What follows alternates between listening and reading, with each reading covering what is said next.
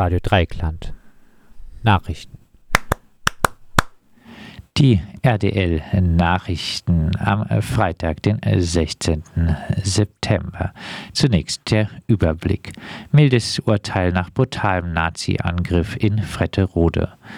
Polizeigewalt gegen Flüchtlinge in Kroatien und Bulgarien. Drei Minuten nachdem die Polizei kam, erschoss sie Mohammed D. Mildes Urteil nach brutalen Nazi-Angriff in Fretterode. Im April 2018 überfielen Gianluca B. und Nordulf H. im thüringischen Fretterode zwei Journalisten. Sie hatten vor Ort zu einer Veranstaltung im dortigen Gasthaus vom Thüringer NPD-Chef Thorsten Heise recherchiert. Gianluca B. und Nordulf H. waren bewaffnet aus dem Gebäude gestürmt. Nach einer Verfolgungsjagd wurde das Auto der Journalisten zum Stehen gebracht. Die beiden Täter zerstörten die Scheiben des Autos, zerstachen alle vier Reifen, versprühten Reizgas ins Wageninnere. Ein Journalist erlitt beim Schlag von Gianluca B. mit einem langen Schraubenschlüssel eine Schädelfraktur. Der zweite Journalist wurde mit einem Messer am Oberschenkel verletzt. Am Donnerstag, den 15. September, fiel nun das extrem milde Urteil.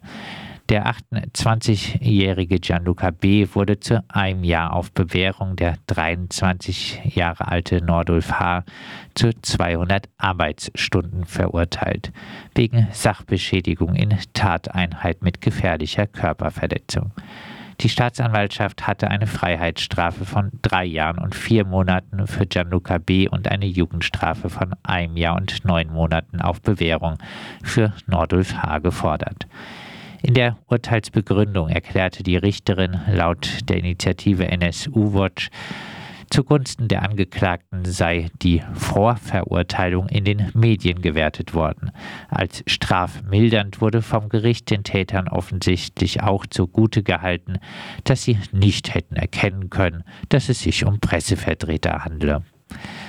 Die deutsche Journalisten Union DJU in Verdi spricht von einem skandalösen Urteil. Es sei ein Schlag ins Gesicht für alle Kolleginnen, die sich mit ihren Recherchen zum Rechtsextremismus Tag für Tag großen Gefahren für Gesundheit und Leben aussetzen. Das Urteil sei ein fatales Signal an die rechtsextreme Szene, dass diese ihren menschen- und demokratiefeindlichen Bestrebungen nachgehen könne, ohne dafür ernsthafte strafrechtliche Konsequenzen fürchten zu müssen. Nebenklageanwalt Sven Adam erklärte, aus einer gewollten und mittels Hetzjagd umgesetzten No-Go-Area für politische Gegner und Fachjournalisten in Fretterode wird seitens des Gerichts eine emotionale Reaktion auf vermeintliche und in keinem zeitlichen Zusammenhang stehende und nicht in der Beweisaufnahme erörterte Aktion von Antifaschistinnen und Antifaschisten in Fretterode gemacht. Die letzte Busfahrt von Antifaschistinnen und Antifaschisten nach Fretterode zur öffentlichkeitswirksamen Kritik an dem Neonazi-Zentrum ist 20 Jahre her. Weitere Ereignisse, die eine Bedrohungslage des Hauses Heise hätten, hätte begründen können, hat die Beweisaufnahme nicht erbracht. Die mündliche Urteilsbegründung ist geprägt von viel und nicht mehr erklärbarem Verständnis für die Gedankenwelt gewalttätiger Neonazis, so Sven Adam. Nun bleibt eine Woche Zeit, Revision gegen das Urteil einzulegen. Polizeigewalt gegen Flüchtlinge in Kroatien und Bulgarien.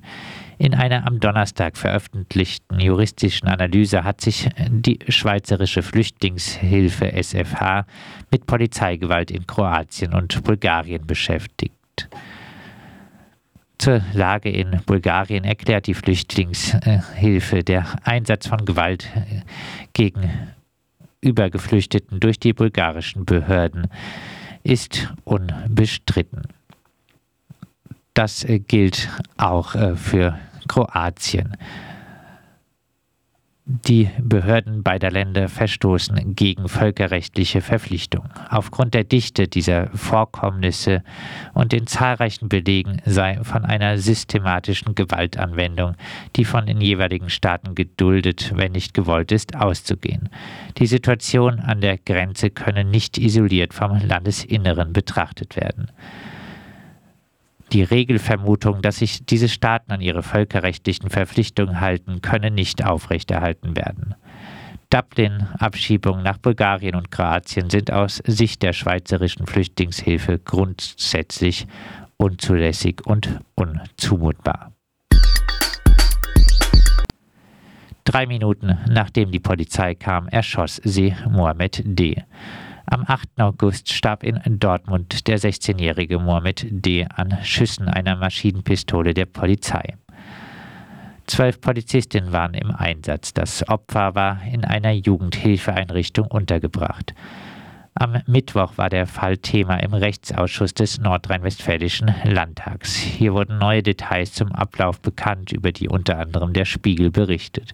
Zwischen der ersten Kontaktaufnahme der Polizistin mit dem 16-Jährigen und den tödlichen äh, Schüssen lagen demnach gerade einmal drei Minuten.